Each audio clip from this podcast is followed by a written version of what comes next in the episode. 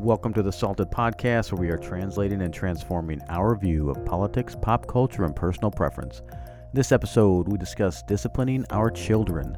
Why do we do it? And what are some gospel centered principles that inform how we do it? Let's get salty. Welcome to the Salted Podcast. My name is Yon, This is Dan. and this episode is a important episode because we're talking about disciplining kids and why disciplining our kids is so important. And I don't know about you. Well, I do know about you. You do have kids. I do, I do, I do. Yeah, uh, but you, dear listener, you, wherever you are on the th- on the spectrum of having new kids, whether they're little kids, little toddlers, kind of growing up, elementary age, you know, junior high, high school, maybe they're grown ups, and you're not necessarily disciplining them, but how do we discipline our kids, and why why we're doing it is a of, is really an important question we need to answer because not only does it have significant im- im- uh, importance in our own lives, but also in the lives of everybody else, and, and creating a society that's actually trying to one that we want to live in and be a part of, um, is kind of a critically important question. So um, that's what we're going to talk about, and at the end of it, our personal preferences. Um, we're we're both parents, so we're going to talk about wh- whether we'd prefer to have a child who's overtly just a you know, just Rebel. a rebel, right? So you, uh, they tell you everything they're doing wrong, they're openly defiant, or would you rather have a really compliant, fake it to make it kid Yeah. who's sneaking around doing all sorts of bad stuff that you got to discover?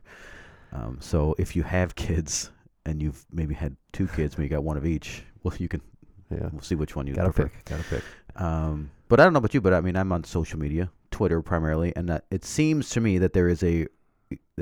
I don't know if it's a rising case, but there seems to be a perception there's a rising instances of seems like bands of kids or young people who are just doing pretty lawless, insane things, whether it's like mass looting a restaurant or just destroying it, or even just you know you've seen a, a video of a a kid who gets their phone taken away by their teacher, and then they it ends up in a fist fight or something like that. Like Yeah.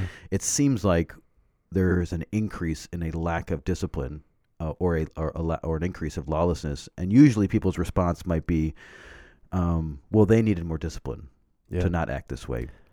And, Yeah. we're, and we, I don't know, I don't know if that's a fair representation, but that's what I'm seeing. I don't know if you, if that, you, if that, if you share that perception kind of thing. Yeah, I think that's anecdotal, and it's on the macro version. Uh, I think you can sense, you can see and sense that on a, on a in a public way, that there is the manifestation of what appears to be. Um, it shows itself as law lawlessness, but I think what appears to be a breakdown of the family and a breakdown of uh, discipline and values and so on. Uh, and I would imagine that every adult generation has said that about their own kids, but for whatever reason, this I perceive this to be a little Right. bit, uh, and so that's on a macro level. But on a micro level, I know that for me personally, I'm having way more interactions as a church leader with adults with small kids who are struggling to make the discipline work and to make the child um, really uh, to get the outcomes that they want uh, to the point of you know having exchanges with dads and tears and and uh, it, it it's so on a macro I, told you think that in, confidence, I Dan. I told you that in confidence. you know okay. stop acting like you you have any I tears told you you could tell I Marines don't struggling have- with the discipline, but not the crying part. Marines don't have tears Okay. Yes. No. That I mean, in all seriousness, I have a f- almost four, almost two, and a f- and a one month old, and it's a. We are in the wars of Yeah. regularly me on Facetime trying to say, okay, how do I get my four year old daughter to comply to the stuff that Mhm. my wife is telling her to do? yeah How do I get her to comply to things I'm telling her to do? How do I discipline a two year old who's kind of in the middle of understanding what he's doing, being a little right turd, but then also you know he doesn't really understand impulsive impulsive. So it's like, and it's a trying to understand my kid's psychology. It's like, okay, they're concrete thing, right? All of this stuff. You're like, okay, this is is not easy to do. oh it's overwhelming It's overwhelming, and and ultimately, I think we think when we start talking about discipline, and we're gonna we're gonna have some a little bit of um talk. We'll talk about what kinds of disciplines we'll do, but then also primarily why we're disciplining our Yeah, kids yeah. and why it's important to instill uh, uh, some authority over them. Um, but when we talk about discipline, I think some people immediately, everyone has different experiences with it. So some people immediately go to, okay, discipline is a consequence for something, right? When we talk about disciplining our kids, it's how do I give them consequences? Uh, how do, uh, and we flash back to my our parents who were spanking us or paddling us in Catholic school, which was which was my experience, um, or uh, being grounded or something like that. But when we think of the term discipline, I think we need to expand our idea of discipline and say, what does it mean to discipline our children? And, and there's a simple definition just so we can all be on the same uh, same baseline. And so here's a definition of discipline that's going to help us kind of guide us in the terms of how we're going to approach the subject. And, and discipline, this um uh, this very well family.com gives a little simple definition of discipline. This is what they said. Discipline isn't just about giving kids consequences. Instead, it ensures children are gaining the skills they need to become responsible adults. Which is Say that again. Say that again. I was Yeah. I, I was listening to the first word, but then Yeah. I stopped listening. discipline isn't just about giving kids consequences. Instead, it ensures children are gaining the skills they need to become responsible adults. Yeah. So can I can I give you a word picture? In some ways, for me, the image of a coach actually helps a lot when I think about my role as a as a disciplining parent. I Hmm. think uh, coaching is a great way to. Uh, a great way to kind of a metaphor, right? Because you you don't just want to tell your players they're doing it wrong. You're trying to give them the skills and the mindset to do it right, to do it properly. So it's a it's kind of a it's not just punishing, right? Sure, It's yeah. uh it's um, loading them up with with the capacity to achieve the outcomes. Yep. Yep. And so it's both it's both consequential, but it's also rewarding and incentive and proactively giving them some incentives to do things properly. So good. Uh, and by properly, we're gonna we're gonna take a look at how you know they they use the definition of the skills they need to become responsible adults. And so that's yeah. actually a, you know a very subjective. yeah. And we're also say, well, what is the outcome? Why do we discipline kids, and why do we um, exercise authority over them? Because what's the end goal? We'll talk about that in a second. Um, but they say verywellfamily.com. They says, well, they say discipline actually does a couple different things. Here's some here's some statistical um, studied. So um, these are the outcomes. these are the outcomes of discipline. Yeah, they say the if you discipline your kids, Okay. here's a couple outcomes you can expect. Okay. Um, they said it helps kids manage anxiety, which is kind of counterintuitive because when I think of discipline, Right. it, it seems to always elevate the anxiety in my, you know, I'm like, what the heck is happening? yeah. Uh, but what they say is, um, if you give them strict guidelines and structure, they're not they're they know what to expect. They're little kids. They're not left in a very big swirling world of so all these their different stress ideas. goes down. Yeah, their stress goes down. Our stress goes up. Um, but we help the kids manage their anxiety. Um, it obviously encourages good choices. That's a conversation I'm regularly having with my daughter. It's make good choices, trying to instill the personal responsibility. Um, teaches them to manage their emotions. Again, we Yeah. it's a that's a big conversation with my wife. Always has like Regulating. yeah, regular. It's like it's like emotions are not bad. You know, Yeah. those are okay to have those emotions. It's how you actually uh, interact with them, and then it keeps kids safe. Right? You're providing guardrails and guidelines for them to Yeah. make them feel like they're safe and secure, and that there is an authority figure over them that will protect them and keep them in line. And so, you know, real quick, when you think of the lack of discipline, and you look at Oh, this sure, kind of yeah. in a, from a different direction, right? The lack of discipline increases an anxiety of a kid. It um, basically uh, undermines their ability to make good choices. Right. It um, fails to help them uh, man, uh, manage their emotions and uh, opens doors to reckless, dangerous living. Right. Yeah. So when it's you see those letting kids lead their own lives, and Right. like that, there's never a good outcome. Lord of the right? I Flies. I- at no Lord point do I leave my kids alone, and they're suddenly they've defaulted to this incredible utopia, Exactly. right? So, exactly. Um, and here's so that's kind of that's why we di- that's what discipline is, and those some of the outcomes. Now, now again, we think of discipline like there are some. I looked at. I looked at okay, what are the top ten? I, I used all this research for the podcast just for my personal edification to figure out how do I how do I lead my own family. Um, so here's a couple. Here's like these eight like top ten things. If someone said, here's how we actually discipline them. Um, and we actually were going to talk about like this episode would have been like should kids should parents spank their kids. That was one of the things we talked about. But then we decided to go deeper and say, well, why do we actually Yeah. discipline kids? And why is authority important? But here's a couple ways in which we discipline kids. They say there's like something called the do-over. Number one is the do-over. You get to retry it, um, which is funny because as adults we do that too. Um, don't talk to them. Silence. Not like not like silent treatment like you would with your wife or your husband, but you know you literally just Not the way you would discipline your yeah, husband. You just don't respond, right? Or you tell them to be quiet. And Right. You sit there and think about it. exactly. Um, timeout. I try timeouts. You know, it's you know. There's a whole art to that, man. there's a whole art to that. Yeah. Yeah, it's a It's not cut and dry, man. yeah. Um, spanks, spankings. There's an art to that. There's an art to that. Yeah. Which, uh, ironically, yeah. Does anybody?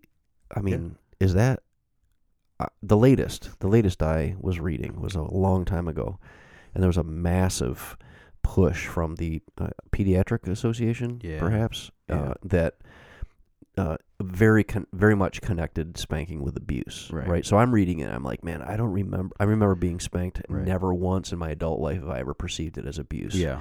And also, um, uh, we did the same in our home, right? Spank our kids as, uh, you know, a final, uh, the whole process of, of what good good uh, corporal punishment would be, and um, and I've never heard my kids mention or mumble a Right. word about um, abuse, Yeah. but the a- the uh, Yeah. pediatric association. What did you find? Did no, you, but I did you mean, see I anything mean, when you were- ironically, I mean, again, there's spankings. The way you do spankings is, is everything you need to do. But in, ironically, it's the same thing that we want to teach our kids about. It's en- encouraging good choices and to manage our emotions, right? If you want to Yeah. spank a kid, you know, and there's many times where, um, if you want to spank a kid in the moment, you're angry, Yeah. and you're, and that's when it's like, okay, well, you're ab- you're abusing your child. Now you're hitting your yeah, child. Now you're You're literally hitting your you're kid. lashing out. Right. Yeah. Yeah. And it's also Which I would agree. Yes. With the APA, that of course, yeah. Don't that do would that. be abuse, and it's, it's also counterproductive because if you're if my daughter has hit my son, I'm like, Yeah. don't hit. Yeah.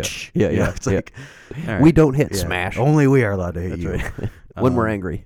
When we're angry. So there's a, they, you know you got to spend some time cooling off, Yeah, yeah. explaining to them why they're getting like They get all these warnings before yes, you work up a, to yeah, that. There's a threshold of Yeah. um. So that's another thing. But but as you said, there was a big backlash. But still, poll being uh, surveyed, 47 percent of parents say that spanking is appropriate. wow.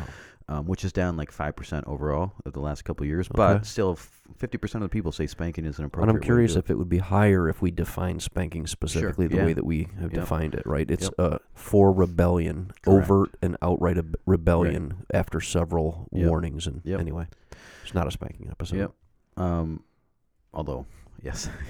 um, number five is natural consequences. You just like let it play out, right? Yeah. If your kid didn't do their homework and they're like, "I got a project to do, help me, Dad," you're like, "Sorry, You blew it. get a zero. Um, taking something away. I've been threatening to take my daughter's Rapunzel doll away the last couple of days, and it is.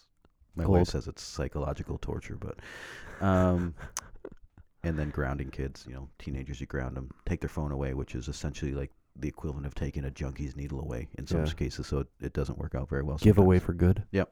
give and give something away for good. So you take something away temporarily, or you give it away for good. You're like, hey, we're going to go to the rescue mission. You're going to give your Rapunzel doll away because it's causing so much heartache in our oh, family. yeah, yeah. So, Gotcha. Um, so again, those are some ideas of when we think of discipline. Those are ways in which we discipline our kids. Yeah. And when they get older, you're not necessarily putting them in timeout. You're grounding them. You're taking like their phone away. You're taking away their privileges to drive the car, stuff like that.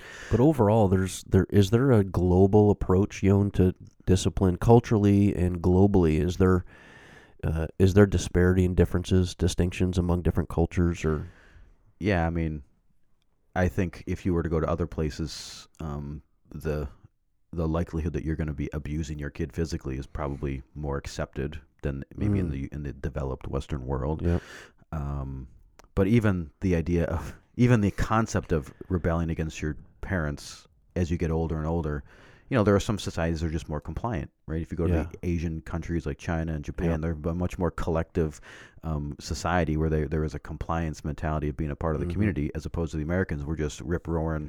I'm sometimes celebrating, like, yeah. I'm like, I'm angry. My daughters disobey me, but I'm also like a contrarian, like, okay, yeah, push Yeah. the rules a little bit. You She's can do it. it. She's got So it. that's not helping. So. yeah.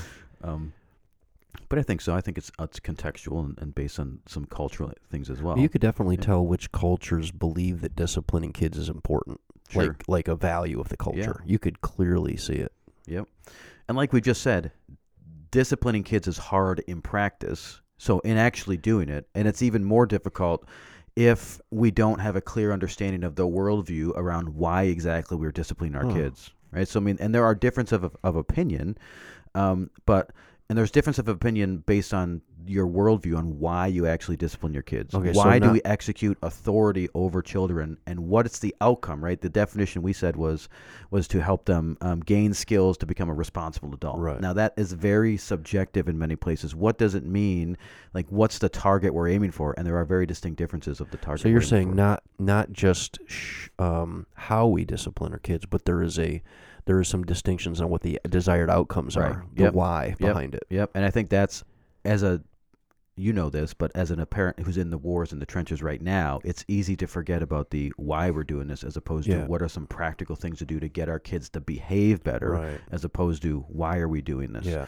Um, That's good. and so here's a couple different here's a couple different worldviews, competing worldviews on how, on why we actually why we discipline kids. Um, and so ultimately, we just have to accept the fact that we want to shape our kids towards a specific outcome. Right. Um, and anyone who says otherwise, like the Christian church gets accused of indoctrinating their kids a Yeah, lot, but everybody is indoctrinating their kids towards some worldview. And if we just accept that, okay, then we just have to say, well, what are the merits of the competing worldviews, and how do we have a gospel-centered worldview in doing this? So here's a couple different, three different opinions. Uh, one being the Christian worldview, and a couple different uh, of what that target looks like. The first one is responsible adults. Okay, there's a um, that's a bit of a Western secular perception of okay, Yeah. what why do we execute authority over kids and why do we discipline them? Well, we ultimately want to shape them in the social norms to help them quote unquote succeed in life. Mm. I actually Right. heard that worldview or that outcome being criticized heavily recently. Yeah. That, um, yeah, I- I won't go into it, but I've heard that idea that here in America, um, there is a demographic that naturally accepts what a successful life is Yeah. and naturally defines it in their own terms, but that culturally, that it isn't shared by other Americans from Right. different parts of the, you know, different cultures and ethnicities and backgrounds. Yep. So it's wild. Yep. Um, so responsible adults, that Western secular, yep, you want to shape them towards that, you know, help them quote unquote succeed in life. There's another one.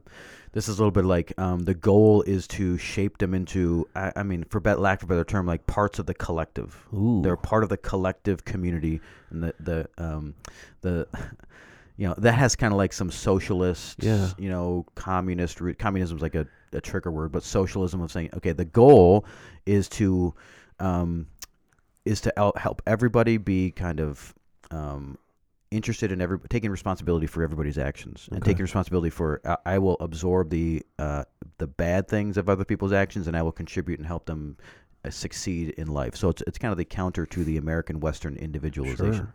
Um, and there and but there is if you get down into the the real roots of some of this stuff, um, there it there's an oppressive oppressor oppressee kind of uh, worldview and if you're in the socialist communist worldview, you actually are are trying to disrupt the nuclear family because you perceive it as a a function of um, of oppression, where Right. the kids are oppressing or the, the parents are oppressing oppressing their children. Um, So the sooner you free the kid from that oppression at home, the sooner you set them free to be a part of the collective. Correct. Right. And they yes, and they would say they'd probably push back on that first one of Western secular responsible adul- adults is saying you got to attempt to free kids from the oppressive authority of their parents, which is re- rooted in the oppressive authority of the ruling class because it's primarily about getting them into a system and propagating a current system that uh, empowers people. Wow. And this is again right right out of the Communist Manifesto. This isn't a political science uh, podcast, but right out of the Communist Manifesto, they say Karl Marx says, you know, do you charge us with wanting to stop the exploitation of children by their parents? To this crime, we plead guilty. Mm. So there is an innate innate worldview that the nuclear family is an oppressive, and so you so what do, what does that mean? It means that the target on the wall is that the authority is not rooted in the parents Right.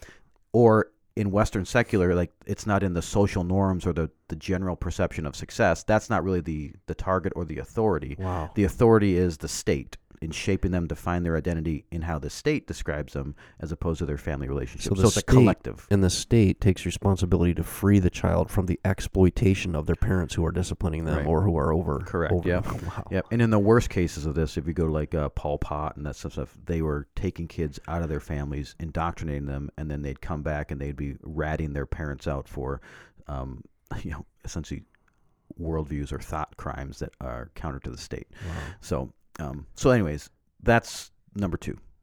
Um, so that's a different again target on the wall. First one was Western secular, help them get their social norms so that they And you quote said the state succeed. then shapes them to find their identity in the state and not their Yes, their identity is in the state and not in their family relationship. So they're they're not a Williams, and they're Right, not. They don't understand. You come from a lineage of here's my family. My family is other people in yeah. the state. So to the degree that you undermine their identity as a child under the submission of their own parents is the degree in which you raise up and elevate their their ability to be a part of the collective or the states. Yep. Uh, yeah. Yep, and if you do any if you do any research on Chairman Mao's uh, communist purge in China, that is what they did. They they and even I mean, everyone knows about the Hitler Youth, right? They take their kids out of their family and they raise them up in the.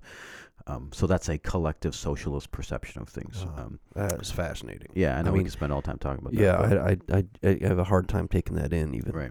Which again is we might think, oh yeah, that's communism. That happens in China and stuff. But in a socialistic worldview, in which there is very prevalent in today, um, you know, it there's certain things like that that show up. Like um, it takes a it takes a village, like that Mhm, kind of stuff. mhm. Like you, it takes a village to raise a child. Well, that is that terminology is rooted in the idea Yeah. that the village takes responsibility. That child does not belong to the family; it belongs to the village. Or the it state. belongs to the state, right? Yeah. Or how about this one, you know? How about um, how about school district officials and teachers, quote unquote, protecting a kid from their parents? Right. Yeah. Yep. Zing. Yep. Now we agree that if there's abusive parents, the, the Sure, yeah, state of does course, protect yeah. them, right? We Yeah. we again we, the definition of abuse. Is, yeah exactly exactly. Yep. So, and then the third one, the third again is a is what we would ascribe to is God honoring Jesus followers. The mm. target on the wall for for for the the purpose of disciplining kids and executing authority over them is because we want to raise them up and indoctrinate them to be God honoring Jesus followers. And we would believe, and you're going to go into this a lot more, but we believe that, you know, as the parents fall under the authority of God, that God has uh, sovereignly put parents in a, a place of authority over their kids to do what? To reflect Jesus and represent Jesus and to and raise them and develop them into adult kids, adults who do the same, Yeah. who who honor Jesus. Yeah, that's right? good. So again, where does the authority lie in this whole discipline thing? That's it. That's it. That's an important question. What's the target on the wall? Are we just raising them to be successful, um, and to subscribe to social norms as the Western secular world? Are we sub- are we raising them to be part of the collective and their authority lies outside of the family with the state, or are we raising them to submit to the authority of God, uh, and um, and to be God honoring Jesus followers? Yeah, that was good.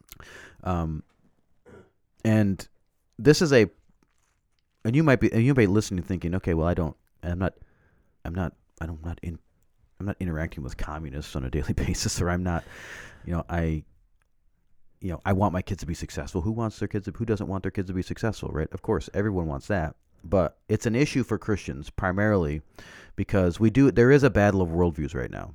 You know, Yeah. when it comes to what's happening in our schools, there's a um, what's happening in our homes, and how do we discipline our kids, and if we, the perception of the things that are getting getting worse, and there's there's kind of two two things that are happening simultaneously, and this is this is from um, David Brooks, who is a New York Times writer. He wrote an article in the Atlantic, but he's essentially describing the problem with the worldview. And because everything's been politicized, there's two things happening simultaneously in the way we discipline our kids and raise our kids. And the, and he says this. He says um, he says social conservatives, which is generally the um, I don't want to say this, maybe generally more disciplined, more rigid. You have a you, you want to aim at um, There's everyone's be- indoctrinating everybody, Yeah, but yeah. yeah. yeah, they're a little bit more um, family oriented and Right. disciplinarian, and um, but they say he says social conservatives have a philosophy of family life that they can't operationalize. So they're saying they have this worldview, but it's very difficult to actually spread it out around because because because it relies on two parents yeah, because we yeah. just talked about all of those different ways to discipline our kids and how much time it takes to do it like Mm. to do a timeout well it's like like it seems like an hour and a half like it takes me an hour and a half with one kid to do timeout well right. um So so there's a social conservatives. I'm trying to get this in my brain. They have a philosophy of family that they own, but they cannot operationalize, meaning they can't implement it. it's it cannot be widely adopted because the family the nuclear family is so broken down Right. Okay. Wow. we would say you got to discipline your kids and you got to raise them up with a level of authority and then even as christians you got to make them jesus followers think you have any idea how hard that is right Yeah. if you're a single parent mom Yeah. single parent dad you're being raised by your grandkids you get like that they he's essentially saying you can't operationalize it because it, it doesn't exist in today's world. I gotcha. um, he no says it's no longer it's no longer relevant Yeah. he says he goes on to say progressives on the other hand they have no philosophy of family life at all Mm. because they don't want to seem judgmental Oh man. so man. again, there's the lack of discipline. You know, it's essentially letting the, you know, letting the criminals run the or the the insane people run the asylum. Like Yeah. we wouldn't let our kids decide what to eat for dinner, let alone what they want to wear or what Right. gender they have or what Oh, they want to do. All these things, right? Yeah. Um, he said the sexual revolution has come and gone, and it's left us with no governing norms of family life, no guideline values, no articulating ideas. On the most central issue, our shared culture often has nothing relevant to say, and so for decades things have been falling apart. Yeah, and now we we opened with this, and now you see what appears to be Right. again anecdotally, but I sense it on the micro level, the the fallout from all of that, yeah, right? The um the the chaos, the the hardship, the suicide rate. The we we had did our when we did our podcast on um, um social uh, media, we looked Right. at the the spiking percentage of major depression symptoms, you know, that were so stunning. Well, what if it's ultimately, what if one of the root causes of that is what's happening with the quote unquote discipline in the family? Yeah. Right.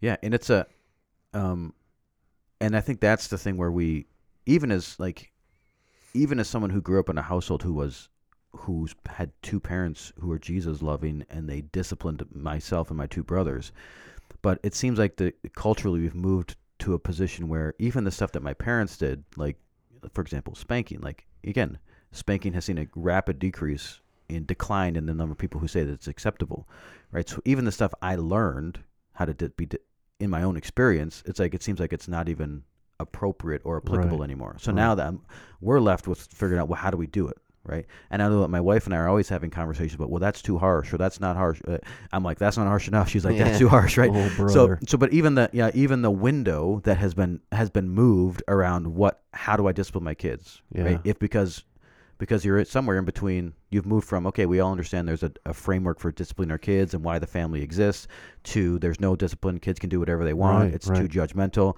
so the even the you know the the guardrails have moved beyond where they were before and so now we're all trying to figure out how do we actually do it for those of us who want to discipline our kids which I'm assuming if you're listening to this you're interested in it Yeah. right? yeah. So ultimately, the question is why does this matter to Christians? Well, ultimately, again, uh, disciplining has everything to do with authority, right? The question of disciplining our kids is rooted in the question of authority. Whose authority are we submitting to? Right. And as are we are we doing the responsible adults, societal norms, parents, kids? Right. If I'm a, if I'm if the goal on the wall is to have responsible adults, then that means the ultimate authority is societal norms, Yeah. which means as a parent, I'm going to have authority. The so- so- societal norms inform have authority over me as a parent, and then my parenting has authority over my kids, and I'm going to raise my kids to adhere to societal Right. norms.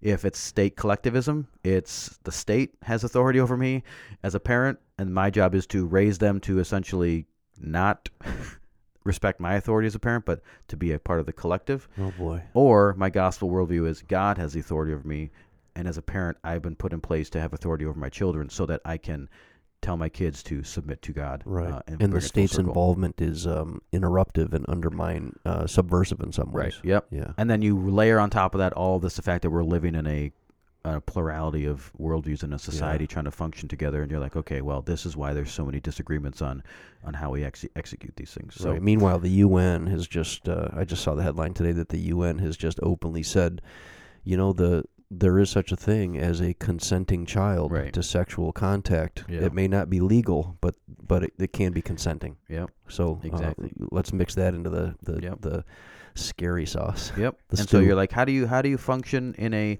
and as and as gospel center people, we want to know a how do we lead our own families towards uh, because we think this is the best pathway to human flourishing for our kids, for our families, for our society. Right. But then also, how do we interact with people and be salt and light to the world and say, well, this is you know, I'm gonna I'm gonna have a conversation in the arena of ideas to help other people not only see and have my family and my discipline and my kids reflect God's grace, so that people see that as compelling. So they say, oh, there's something different Exactly. about their that that family because they follow Jesus. So yeah. um, so that's the problem. So that's an entire episode almost on the problem. So um, you get to talk about how do you actually transform it, and how do we Yeah. actually bring some gospel centered principles to to this. Well, as always, there is a biblical worldview solution to this. So it's um. spank your kids all the time. Thank God. Yeah. Right. Don't spare the rod. That's the only That's right. That's right. So, um, you know, and obviously, I'm not an expert. I don't have degrees in child psychology and you know the social sciences and the kids and whatever. So, or a marriage and family therapist. So, while I'm not an expert, and by the way, so many of us would benefit from professionals in that field. Sure. Yeah. Very much so. Whether it's you know marriage, whether it's um, whether it's parenting, whether it's um, biblical counseling, whether it's um, um, just family therapy, and uh, clearly there would be so much um, that could be accomplished there. So I don't. I'm not. I'm not offering that. I think what I'm offering is some experience, both with my own family and other people's families, as as uh, my pastoral counseling has uh, afforded me those those And opportunities. for people who don't know, you got four kids. Four kids, two adults out of the out of the home, and and uh, two teenagers still in the home at this stage. So, um, Two so boy, two boy teenagers still know. That's Your right. two, your two daughters have flourished. We'll see what the boys do, right? oh So- god, I'm so optimistic. You I'm can so say your wife, Raquel's like, look, I did my job with the girls. Like, yeah, she we'll see what you do tags me. She tags me reluctantly. yeah. So um, so essentially, I'm just offering an experience and and perhaps some um, some some wisdom that may be helpful for uh, some people, not as helpful for others, and uh, I'm I'm cool with that. But uh, you know, perhaps it's it's helpful to start by helping people who are listening picture the ABCs of parenting. So when I got done kind of thinking up and writing out this content, I, I realized that it fit into an A and a B and a C, right? So, Mm. and perhaps it's easier to remember the ABCs of counseling, uh, not counseling, but of parenting young children. And this is about young children. This is Okay, yeah. disciplining young children. And um, some of this would apply, I think, to some young teenagers, but for the most part, it's grade school, preschool, and so on. But um, and, and really the inspiration for all of this comes from a proverb. The, the proverb uh, in, in chapter 29, verse 27 says, Discipline your son. And of course, back then when you said discipline your son, oh my gosh. it was so sexist. yeah, it was uh, it had implications where your household, your your uh, all of your your families, but the son would represent the whole household. Uh, discipline your son, and he will give you rest. He will give delight to your heart hmm. after the discipline, not during and not without discipline. But that's the outcome of discipline is that there's rest for the parent and there's delight in their heart. So there is a long, and you mentioned this earlier, right? It's like while it's happening, when you're in the weeds, there is a challenge there to remember why am I doing this? Do I just want this behavior to stop so I can, you know, get back to what I'm focused on or is there a long game that we're playing here? And that's really what a lot of discipline is. It's daily making the decision, am I playing the short game? Do I want to Mhm. correct behavior and end this? Yep. Uh, or do I, am I playing the long game where I want to shape character and I want to expand capacity and I want to um, help uh, help them be able to do all those things that good discipline does. So or a little bit of both in some cases. yeah, yeah, So yeah, yeah. It's case by yeah. case. If you do it well, I guess the, the both outcomes are, Yeah, are sure, helpful. So so in the A, B, and C's, the A word would be something you've already mentioned, which is, which is the beginning point.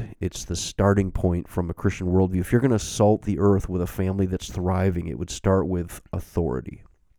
Paul Tripp has such a great book. His book called Parenting. I think it's 14 Gospel Truths on, Right. on parenting. So, I mean, if you buy a book this year, if you're a parent, you buy a book this year, start there. And uh, does such a great job. dedicated at North Central. they'll Yeah, for free. That's true. go, That's yeah. true. Yeah, it's a gift.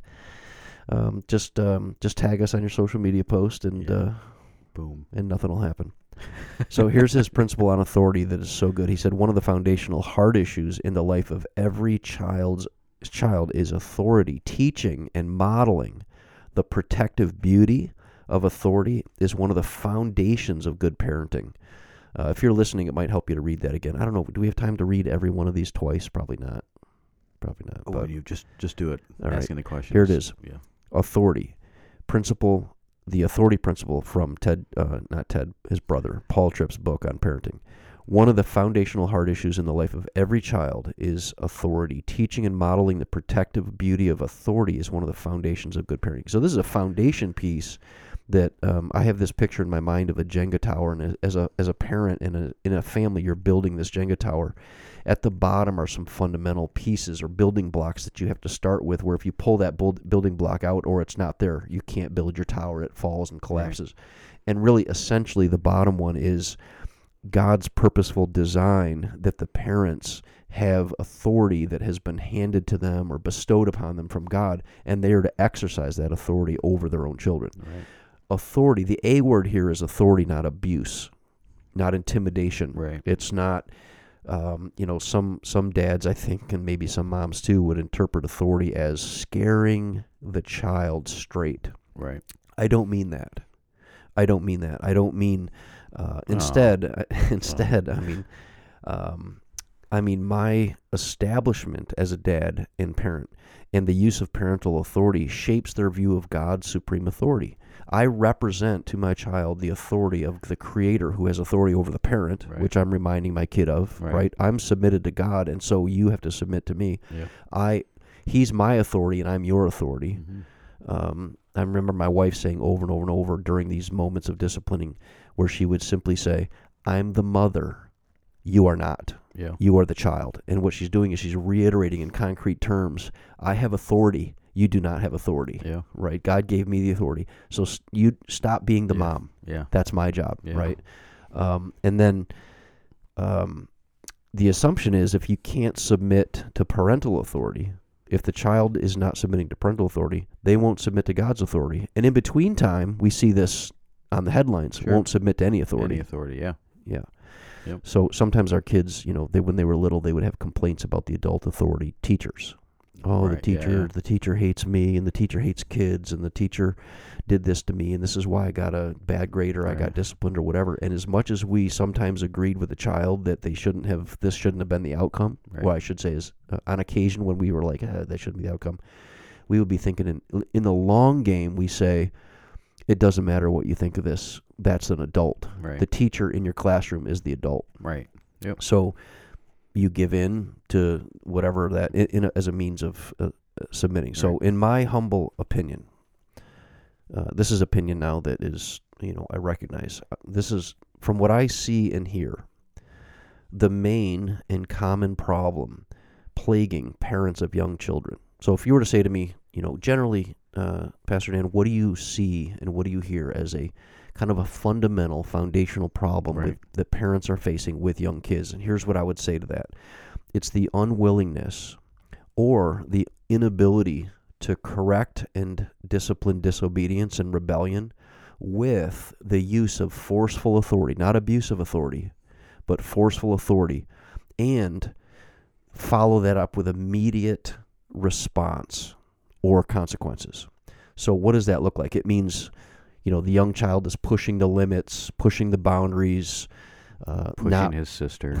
yes. pushing down his sister and baby and baby, guy. yeah, Yeah. and a new baby, and the parent is trying to get the child's attention or trying to stop the child from doing what they're doing when they're pushing the boundaries Yep. and they comment, they question, they correct, they say, "Hey, please stop! Don't do that. I don't want you doing that." They're calling their name over and over and over again, and then and then I hear the parents say something like, "They, the the kid, they do what they want," Yep. um, or "This is this is exhausting," or they never. I mean, it's I I don't know. I don't know what to do. They never listen. Um, or they might say they might turn to their uh, their spouse and they might say, Right. "All right, mom, you deal with them. They never listen to me." Or Right. dad, it's ti- you you deal with them. Yeah. Now I understand that, and I don't you know coming from a church leader. There's no judgment in my Sure, mind. I re- very much remember being there, um, but um, or or maybe the child looks over their shoulder and smirks at them, and the child and and the parent rightly says.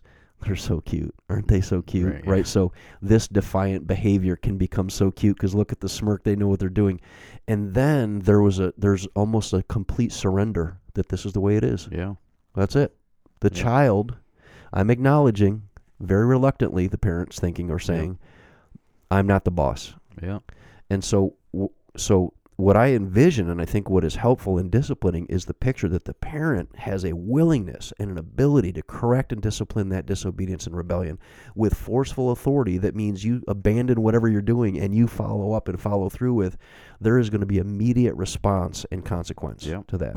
And then you get into the practicalities of, well, what does that look like? What Right, could that yeah. be? And there are solutions to that. Sure. Yeah. But I think the the real concern, the real trouble begins when that authority is relinquished because the child isn't responding to verbal cues. Right. Yeah. And oftentimes the child only responds or only does that to see how far those Yeah. And How far eventually is you that gonna get go? to yelling. you're like, Eventually you gotta raise your so, voice and scream. You just, you just train them to say you're just going to respond to me when I yell. Yep. Right. Yep. And there's another one too that people people use, and some people I know use this effectively. We didn't Yeah. use this in my house. We didn't use the Yeah. counting I don't. Yeah. because we believe that your your that our children ought to believe to our voice Mhm. as their authority, Sure. Yeah.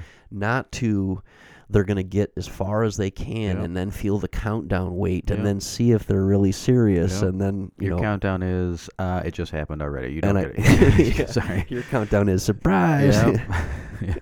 Yeah. Yep. So I am my heart goes out to parents that are busy and talking in their con, in their um in some cases distracted in some cases they don't know what else to do but um uh, their bad behavior the child's bad behavior might be harmless but the free pass when the kid gets the free Sure. pass to disobedience and rebellion eventually that cuteness and eventually that harmless bad behavior eventually that grows into teenage behavior yeah. and young adult behavior. And, um, you know, Proverbs says the rod and reproof give wisdom, but a child left to himself brings shame to his mother. Mm. Another proverb, same chapter, love this chapter on parenting, uh, chapter 29. Correct your son and he will give you rest. We started with this and he will delight and he will give delight to your soul. So, swift, consistent, forceful action is required. Yeah. And and and I what I've seen is nothing undermines discipline more than the overuse of commands and correction Yeah.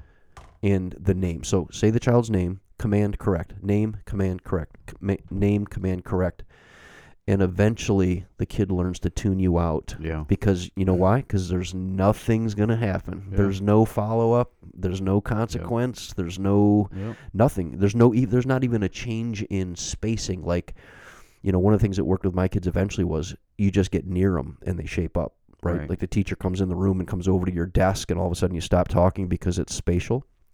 But that takes a while to Sure. kind of train. So, um, you know, if if my child sees me using my authority to cover and to correct them and to compel them, then ultimately they see God clearer. That's what I'm Sure. representing to them. And in this way, beholding God is becoming like Him and demonstrating His loving discipline. What is that? It's demonstrating His authoritative sin and consequence, grace and compassion. So, with the authority, I get to say, here's your sin, here's the consequence, and then I get to um, see through grace and compassion Right. uh, as well as I'm as I'm close by. So that's Yeah. just the A Yeah. in the ABCs. I mean, if you give them grace, do you sometimes spank yourself?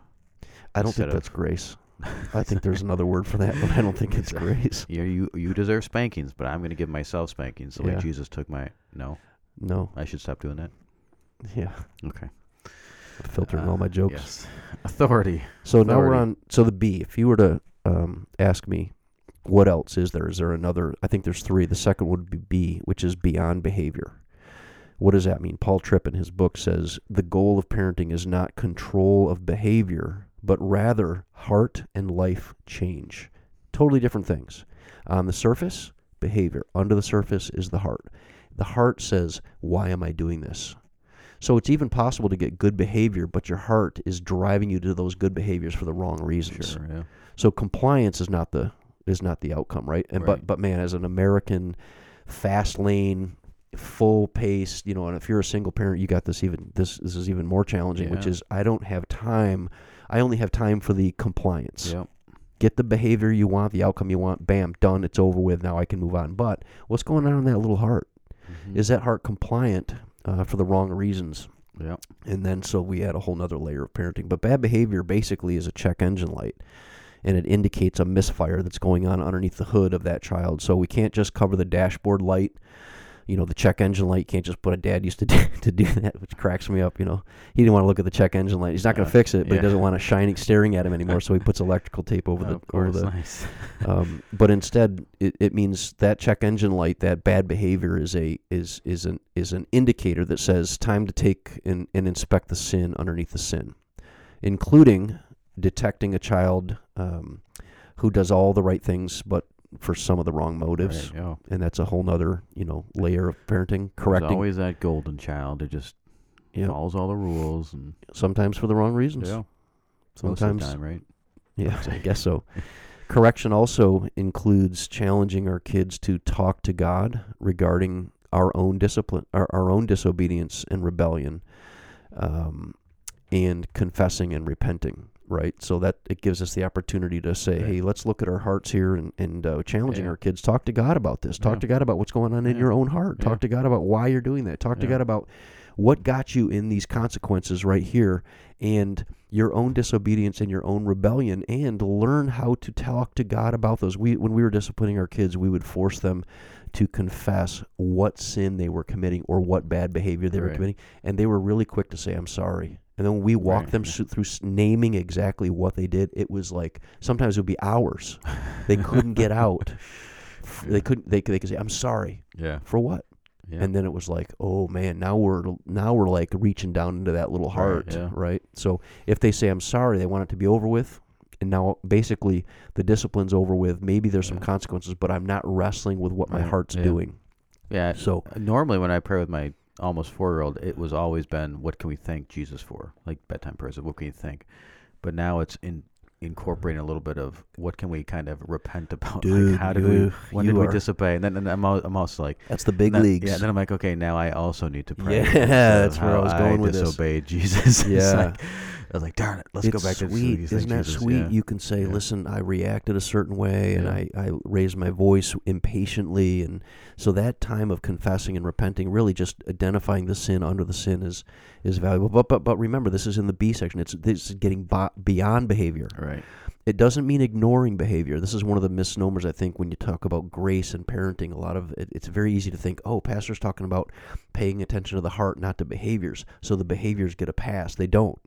But you're not stopping at the behavior. You're going Mhm. beyond the behavior. You're going under the surface at the at the very thing that's motivating that behavior, and you're really dealing with roots. And when you start teaching kids to confess and repent, uh, it's a lifelong, lifelong humility that I think that they that they learned, and, and and I think the bad behavior when you address bad behavior, it develops a clear vision, or you need to cl- develop a clear vision for healthy behaviors and boundaries.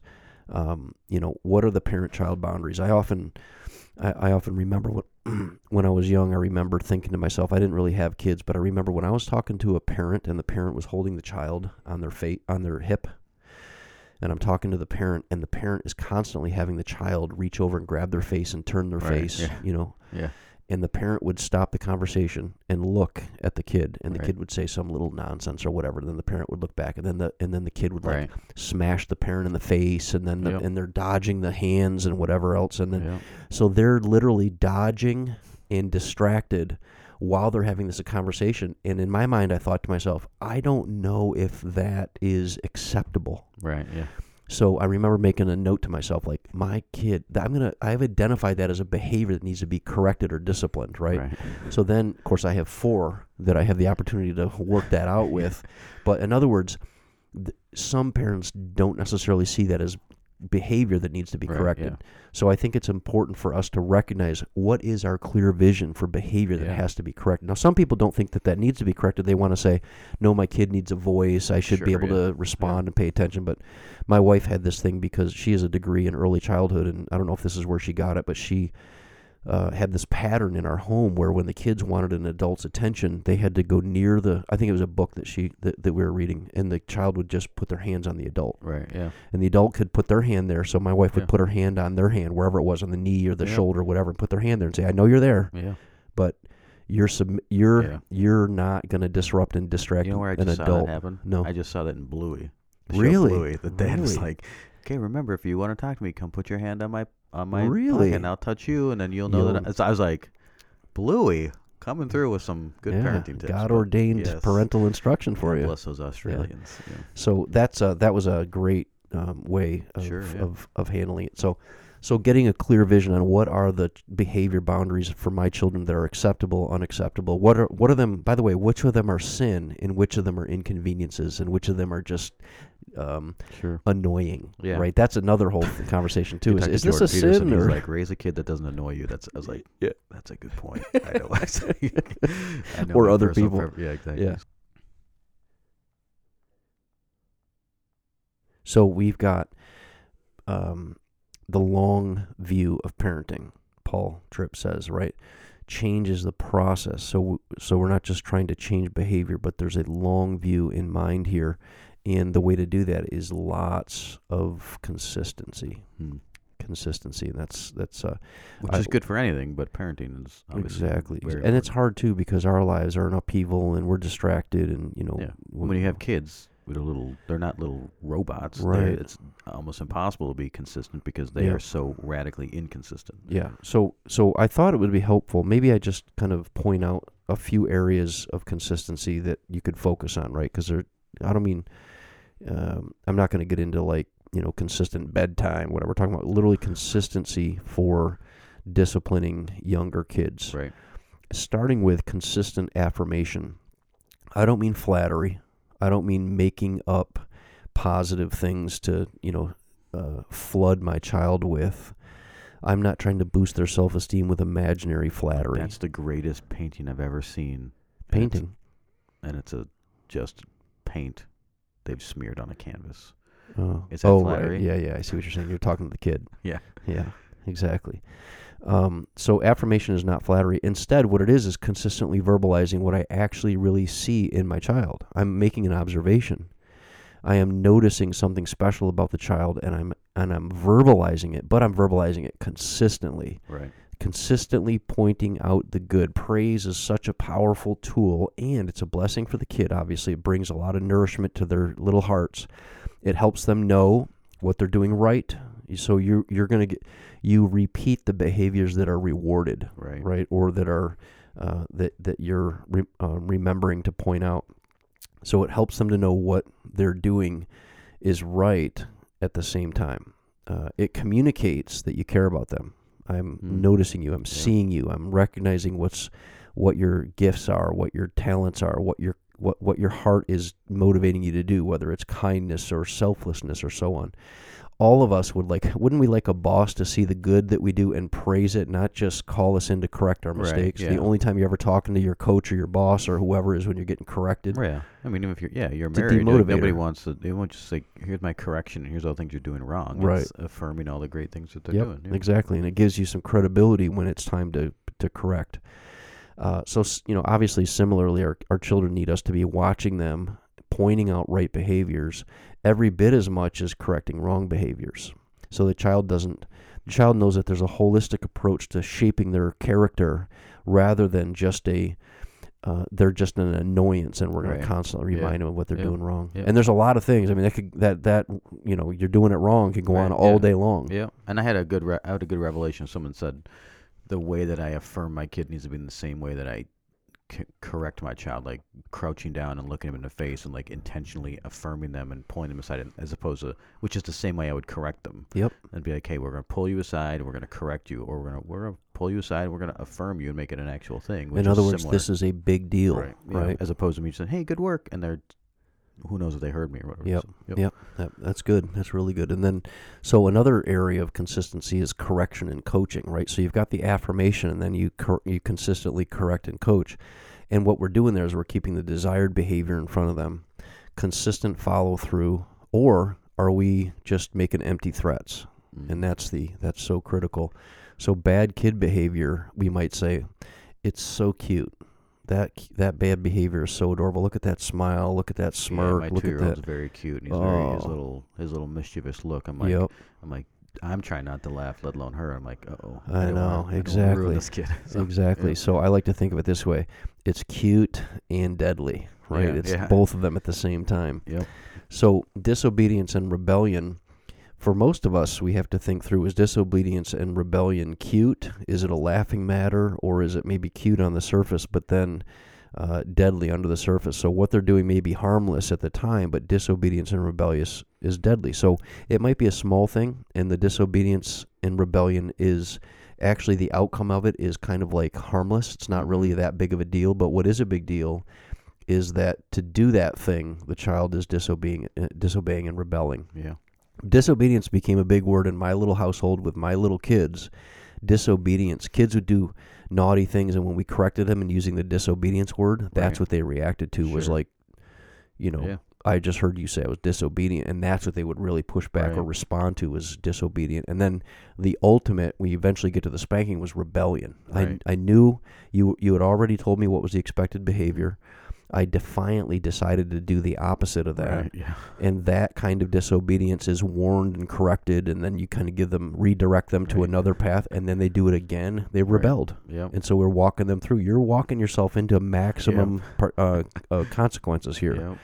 And then eventually they got older, and it wasn't walking towards uh, spanking. It was kind of they were they were rebelling themselves towards being grounded, having things re- Right. taken away or left out in the cold for 48 hours in the backyard. Things yeah, like that. Yeah, I mean, yeah. I mean, tape, Things tape Marines to did. the yeah, tape them to the light pole, Yeah. and the mosquitoes get them. right. Hang a sign around their neck that said, "I'm I'm a shameful Yeah, reb- no, rebel. yeah. wa- I rebel against Stripping down the parents." underwear, walking down the street.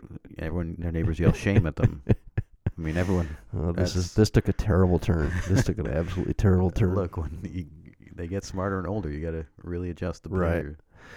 So, um, so though the the behavior may be harmless, really they're getting disciplined not for the harmless behavior, but for their disobedience, uh, touching something that they shouldn't. That it's no big deal, but uh, again, that's what we're looking for is consistently correcting and coaching them. Uh, so no matter what form of discipline a family uses, it it's got to be effective. Um, in our family, the first stage of discipline begins with a stern rebuke. Uh, it used to, and a reminder of the consequences. Mm. So yeah, rebuke don't forget this is the consequence. You keep that keep that going. Then remove them from the situation. Mhm. redirect and remove right? Get down on their level. You mentioned that already. Face to face eyeball to eyeball uh, this also indicates this the, the movement of the body position and getting close and near the kid says this is very very serious. I'm paying very close attention to this. And then firmly explaining how this is disobedience and it's not acceptable. You are Mhm. disobeying mom and dad. And again i mentioned this earlier this means almost immediate response and reaction to the child's behavior. Not eventually uh, now i also say this as they got older we would have to indicate that something was coming and we weren't always able to deal with a full discipline then. So it was behavior correction would happen immediately but disciplining the heart and rebellion and whatever might come later on because say we were out at a restaurant we're among the church yeah. family we're at a family party or or whatever. So um, but at the same time what i'm what i'm what i'm seeing here is what i'm saying here is that that stern rebuke and reminder of the consequences are the remove from the situation get down on their level explain how this disobedience is not acceptable. And if that kid child fails to heed our warning then we usually put them in timeout number of minutes depending on their age. Uh, if they won't sit in timeout or continues to disobey after, disobey after the timeout then you work your way up to that corporal punishment whatever it is for your family and whatever you're comfortable Right. with but that's the consistent correcting of bad behavior and consistent coaching for what good behavior looks like Mhm. right so it's a whole big long process Yeah, uh, but cons- yeah, consistency. yes. Obviously, correction and coaching. yep exactly and It's then hard to do. It's hard to when you get more. Like everyone said, your life changes when you go to three sometimes two. It's like okay, well, Yeah. Then it's you know you're, as you know, you have four, right? You're like, okay, how do I do this Yeah. in practice? It's very hard to be consistent because things are just a lot of times so chaotic and yeah correcting one kid's getting in trouble, then one laughs, and it's like that's not funny. It's like you're correcting everyone at the same time. It's Yeah. a fun it is disaster, Yeah, chaos. yeah. But- beautiful chaos yeah. uh, it also I think helps. I think I mean it helped us in our home to recognize the time it took to properly affirm and connect and care and discipline and take our time with that discipline. It it forced us to have to minimize our calendar demands Yeah. and minimize our obligations and responsibilities. Yeah, if you're always in a hurry, you got no time Yeah, to do that. exactly. I'm, I see. I, that's. I always feel like I'm in a hurry for no reason. Yeah. I'm like, let's walk to the park. Walk faster. Let's go. Let's go. But I'm like, why am I in a hurry? But I if I'm in a hurry doing everything and going places, then there's no time to. Yeah. You just have to tolerate it. Or just get away with it because Yep. you're busy doing something. Yeah. literally literally um busy and distracted right i'm i'm overcommitted and so anyway so that that creates a lot of and sometimes i, I refer to it as this way discipline is it's very hard to do discipline in the minivan when you're going from thing to Sure, thing to thing to You thing Because you right literally could only yell back. right, Yep. right. or make threats that you can't follow through Although on, on my right? new car, I have a sweet little intercom that goes to the third row, which it cracked the code th- it it just- cracked yeah, the code it just makes my threats digital yeah as opposed to it's it's Yeah. terrible. So, um, and then the last thing I wanted to point out on the consistency side is this rewarding uh, consistently replacing bribing with rewarding. Mm. Right? There's a fine line Yep. between bribing and rewarding. So rewards and bribes are substantially different in what they communicate. Rewards encourage and praise the right behavior, saying here's the right behaviors and and you're going to earn this reward. Bribes reward and encourage wrong behavior. What do I mean by that? They they, they, they very much look similar. Right. A rewards uh, is a challenge to a kid towards good behavior, and when they're well behaved or they achieve that behavior or that even that motive at times, they're rewarded. And sometimes you could just reward something that they're not expecting, but you're rewarding good behavior that you're Right. like, oh, I want to see Yeah. more of that, so I'm going to Yeah. reward that, and it's going to be reproduced. A bribe is an exchange or coercion um, of bad behavior with a treat, Right. right? So you're swapping out. You're saying, if Yeah. you stop acting this way, If you eat your broccoli, I'm going to give you something. something, as opposed to when you eat all your broccoli, you can be rewarded with a treat afterwards. Yeah. You know. Yeah. Distinctly different. Very, very Yeah. fine line. Um, and I would say, for the sake of time, if you're interested, uh, if our listener, you know, if you're listening, it would be worth uh, researching the difference between rewarding and bribing.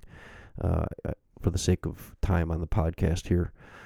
Um, so, and there's reasons why that. So that's the three areas I think of consistency that might be helpful for ABC is authority, beyond behavior, beyond behavior, consistency. consistency. right Yeah. in in my in my brain that was a way to kind of filter down how can i think of the uh, the bottom fun, fundamental foundational pieces in my jenga tower of parenting Yeah.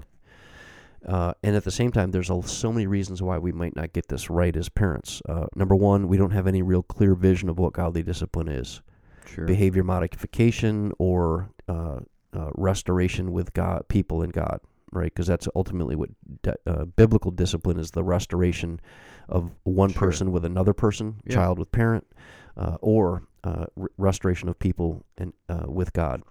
Uh, and then we've got the challenge of if I don't have any clear vision of what godly discipline is, I have this clash between making my kid happy Mm, and character shaping yeah. right? Do I just want my kid to make me happy? Do I want them to be happy, or am I really shaping character? And and, and obviously, that's that's a whole nother um, um, that those two things have to be sorted out. And there's another reason why I don't get this right. It's possible that that I don't have any mentors who I view as a model. I haven't Oh, been yeah, able to the- see it. That's the hardest part. Yeah, and and and I don't have any means of getting input from anybody else. You've been very open to say to other um, dads and parents. I think you and I hear you say often, "I learned this from this person," or "This per- this family Right. was inspiring to Yeah. me," or "I realized that my my view of this was shaped by being around people that I that Yeah. I and, and there's a lot of people I think that make the mistake of I don't get this right because I don't have any real input it or Yeah. anytime that someone has an input into my parenting I take it offensively Sure. Yeah. I take it as an Yeah. attack and I resent yeah. anybody weighing in to Yeah. help. Yep. And, as a uh, parent, if you're trying to do it right and you get it wrong a lot, you're so, usually you're riddled with guilt. and Be like, oh, I'm screwing this up. Yep. And in the same way, a kid needs to be affirmed and not just. Yeah. You, I mean, if you're alone and isolated and you, you a have never seen it modeled and you also don't have anyone near you telling you that you're doing a good job, like you're just wallowing in this misery oh. of guilt and shame the and failure, spiral. Yeah. Yep. And so it's, it just never Totally. ends. So. Yep. Yeah. So, I mean, there's so much wisdom in just reaching out to a mentor, someone you see that may not be perfect for sure, but they're doing something right. And you say, I, I'd appreciate your input on this. I mean, how did you, what did you, in what way, you know, what book did you read or what's your, what's your approach there? Uh, so when someone doesn't have mentors that they view as a model or help them in, uh, get a vision of what really uh, thriving uh, gospel parenting looks like, it's very difficult. And and and also those same people that aren't um, getting real help or any real field feedback, and they're running completely running blind on one of the most difficult things Yeah. that, that the human needs to, that can uh, that the human has to be doing in their own home. Right. Another reason why we might not getting getting this right is my own heart idols are sabotaging my loving discipline. Mm. Uh, what does that mean? Well, it means I'll give you an example. If my heart idol is being right, I have to be right. Right. My identity is in being right. Uh, I freak out when I'm told I'm doing something wrong. Uh, one of my biggest fears in my life is that I'm doing something wrong hmm or saying something wrong, right? When that happens, um, that completely impacts my parenting and it puts me in a position where I want to be right more than I want to be in right relationship Mm. with God or with Right. my kids. So um, that prevents me from confession and repentance and restoration. I Right. cannot do it because it would require me to confess that it's even possible that I did something wrong. Right. It also fumbles away opportunities to model to your kids what does it look like when someone confesses and repents? What does it look Right. like for somebody to say, I made a mistake? Yeah. And so when and if we have an idol that says, you know, that's driving this parenting discipline and I have to be right, I never look at me look at my teenager and say, I handled it so poorly. I made you feel this way, I made you feel that Yeah. way, I shouldn't have said it that way. It's the opposite of what I've tried to train and teach you and, and I need how about this one? You know how I always tell you you need a savior and this is what you Yeah, need right. Jesus for, whatever. So do I. Right. And and and your imperfections are dealt with grace. I pray that, you know, mine are dealt with grace uh, graciously. Yep. So there's lots of signs of idols, impatience, anger over misbehavior and disrespect. Oftentimes, um, it looks like lashing out, screaming, hitting, and then you know it, this is such an issue for us that even in when Paul is writing to the Ephesian church about some of the things that go on at home, he says, "Fathers, do not provoke your children to anger." But bring them up in the discipline and instruction of the Lord, as if provoking them to anger is actually different and distinct from bringing them up in the discipline and Discipline, instruction, yeah, right? So he doesn't yeah. say, don't provoke them in anger, so n- stop disciplining them. Right. What yeah. he says is, th- bring them up in discipline and stop the anger, right? They're, they're, they're um, separate from each other. Um, so discipline obviously is for a child's good, not for, not to express a parent's anger. Right. Uh, so if you're angry or frustrated, you know, do not, you cannot wait until you calm down. Sorry, you should wait until you calm down before correcting the kid. And so for some of us, our first response to a kid's bad behavior needs to be calm down, walk Right. around, Sure. take some time, get Yeah. away. And then I'm the kind of person that likes to process what the best response is. So I don't always react very quickly Right. because I need to think through the first response is what's best for me. That's Right. what's my instinct Right. Yeah. my my best response often comes through thinking it through like what's the best response for the kid what do they need or what is you know uh, Yeah. so um also it's possible that a, parent is getting this wrong because they're disgusted with the child's behavior uh, although it it's a it, it cracks me up how many times I've thought to myself I'm I'm literally surprised by the bad behavior Yeah. of my little I'm child like, right I'm always like, what are my expectations here? exactly like, I don't know why I'm surprised by this. stuff, so, exactly yeah. exactly Yeah. so here they are with this little rebellious heart and I'm thinking what has gotten into you Yeah. Yeah. What's wrong with you? How could you do this to me? And- Whenever my child behaves for a day, I'm like, what has gotten into you? yeah, right. It's the The- opposite. yeah.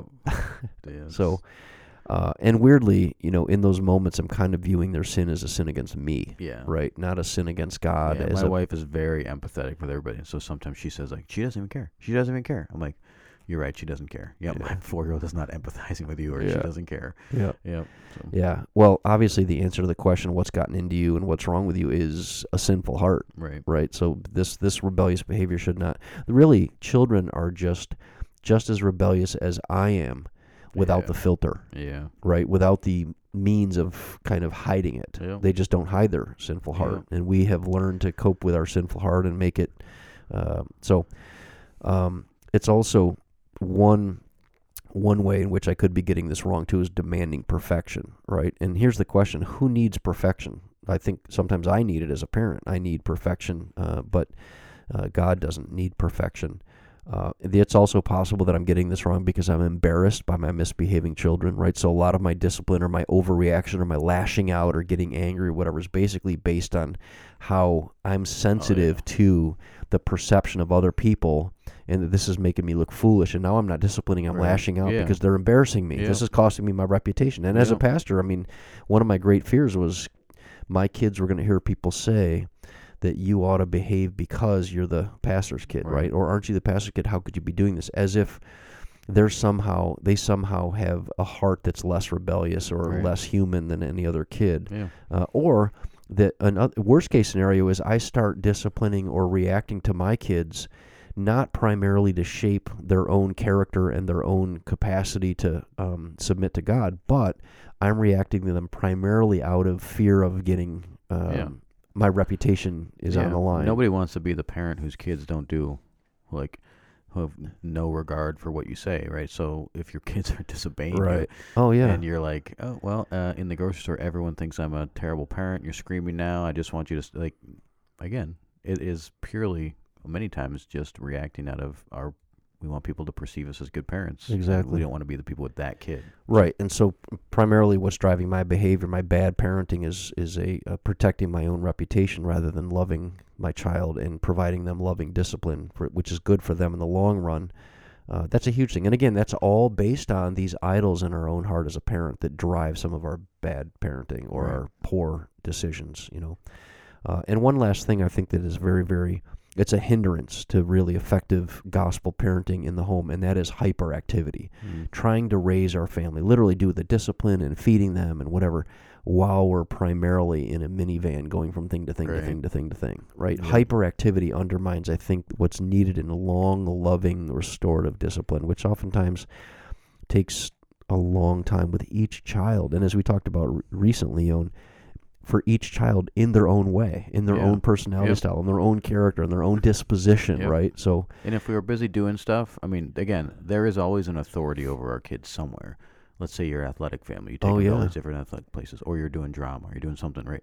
Somebody is shaping your kids' Right. Oh, discipline. goodness Someone's gracious. shaping their little worldview of that. So if we're so busy doing it, we don't have time to do it ourselves. We're then surprised of saying, "Oh well, where did you learn that?" Oh, well, I learned it from my teacher. I learned it from Mr. Jones because that's where I spend all my time. I learned it from my coach, right? that's so good. Yeah. So that's another Uh, um, that's so unintended true. consequence. So true.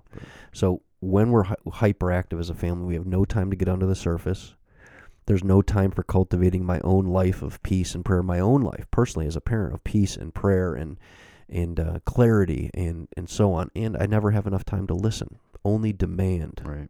and uh, that just that just obviously that's not effective. So if you're a parent and you can and you can sense some of the failure, some of the misfiring, some of the potholes and pitfalls that you're experiencing, this is so vital, and this is such a this is such an important part of the parenting message. You have to embrace God's grace for your failure. You do only what you can do. You trust God to do all the rest, which would mean, by the way, save their soul. Right? We can't save our kids' mm-hmm. soul, no matter how much we want to control that. Yeah. We do what we can do. Pray for them. Trust that only God can change our child's heart. All the parenting wisdom in the world can't save or transform our children. Only Jesus can. And we get to fail, confess, and repent, and then rest in God's grace. And that grace covers a multitude of parenting sins and failures. yeah. And we want our kids to learn that I'm an imperfect parent and it's God's grace that covers my imperfections, Right, right? yeah. Because of my faith in Jesus. And the same is true for our kid. You're not a perfect kid. When you fail, there's going to be discipline, there's consequences, right? I'm going to restore you to right relationship with your parents, your siblings, and to God. I'm going to help you do that. And God has grace for those imperfections. And we Mhm. model that when we admit our imperfections as a parent and we rest in and rely on God's grace Yeah. to do only what he can do and we do what we can do. Yep. So there you go. That's the target on the wall, like we described. Why do we talk about discipline? Why does it matter? There's definitely a lot of times we talk about what it is, but why are we doing it? We're doing it because we don't want to primarily create good citizens who are successful at life. We don't want to raise people who are submitted to the collective and they just want to be a part of um, uh, what everybody else is doing. But we want we want people who are uh, primarily gospel centered, Jesus loving, and um, have experienced a corrective, authoritative, discipline environment that reflects both God's authority and His grace in all those different Yeah, areas. well So, said. In yeah. fact, you could probably tell people to fast forward to what you just said and Yeah, well, listen to the whole end. Podcast at in about a minute. Hey, if you re-listen to it, for all the people who listen to it twice, just fast forward to the end part. Yeah. uh, personal preferences. Do you want a kid who's overtly um, rebellious and tells you all the terrible things they do, or is really well behaved and sneakily does a whole bunch of stuff behind your back? In my experience, it's far easier to deal with the overtly rebellious, Yeah. even if there's a lot of things, uh, which I don't have a lot of overtly rebellious things to think of when I think of parenting, but the the work and the heartache that goes into the uh, the surface compliance, but with the heart level defiance. Right. Ooh, compliance and defiance. Oh, that should have been the framework of our. No, yeah. So that that to me, I would much prefer to know what exactly we're dealing with and, and the truth that I think eventually brings healing and and um and freedom. I I would not I don't would not deal well with um deception and and um, projection and and pretending and yeah. ooh. Yeah. what about you? Yeah, probably similar. I don't want to. So you'd give up the good kid I'd give up the good kid. if that if, that yeah. I mean, and I'm a, I'm a direct. Like like I thrive in the okay, my child is rebelling against me, and this is a battle of wills. I'm going to win this battle of wills, Right. which is not great a lot of times. Sometimes, um, but um, so I would much rather do that and say, okay, well, how do we? And I just would, I just want clarity in what's what I'm faced with, as opposed to finding secret things. and- Yeah. my Oh, daughter always, she's always like, "Hey, look what I did," and she's like showing us all the bad things she's done. Oh And it's my like, "Hey, goodness. look at this! I colored on the wall." We're like, "Thank you for telling us." Now, let me affirm that you told us that. Now, let's get Here this. comes the yeah, hammer. Exactly. So, Yeah. I remember um, as a dad, one of the things that I struggled with and uh, still do is getting finally hearing about or seeing or finding out about whatever this behavior is that's undesirable or whatever, and then being the kind of person that wants to sit on it because my thinking is that if I give it time, it corrects itself. right. So I would and do need a lot of help being responsive proactively uh, in resisting my hands-off optimi- overly optimistic approach Right. which is this is going to now sometimes it does correct itself Sure. Yeah. um, but oftentimes I, I wait too long um, and uh, or waited too long or um, wasn't really on top of it as quick and briskly as I needed to be, only to allow it to get worse, Right. right, or to be more Yeah. complicated later on. So that's definitely um, I constantly have to keep that in front of me. That am I being patient or am I being um, overly optimistic? Right. Yeah. right. uh, It's good, man. So there you go. Yeah, I mean, this is a crash course in parenting, and discipline is obviously a critical component of that. Ultimately, because we want to raise kids, um, and if you are, again, if you're not a parent, then and you're planning to be one, this is good prep. Um, if you are one, this is good. If you have been one and you didn't do this stuff, again, don't feel bad. God's grace is there for you. Feel free to Um, share the episode with somebody if you're a grandparent. Exactly. If you're a grandparent, share it with your kids, and then send some subliminal, subliminal, passive aggressive messages to your I kids. just want to I want to So- leave this, you know, and I know we've got a lot of Yeah. put in a lot of time here, but let's go back to Proverbs twenty nine seventeen. Discipline your son or your children, and they will give you rest. They will give delight to your heart. And uh, we're in the phase now with adult kids where our adult children are really providing delight in our heart that's Right. inexplicable.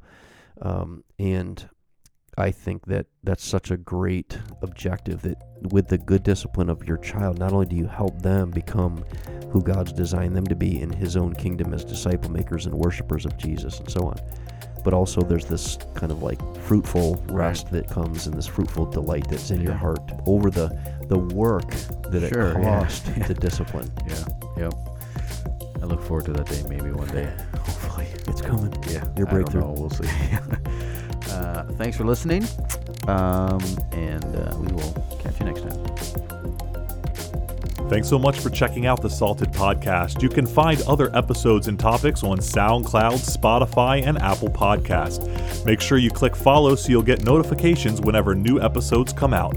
Thanks for listening.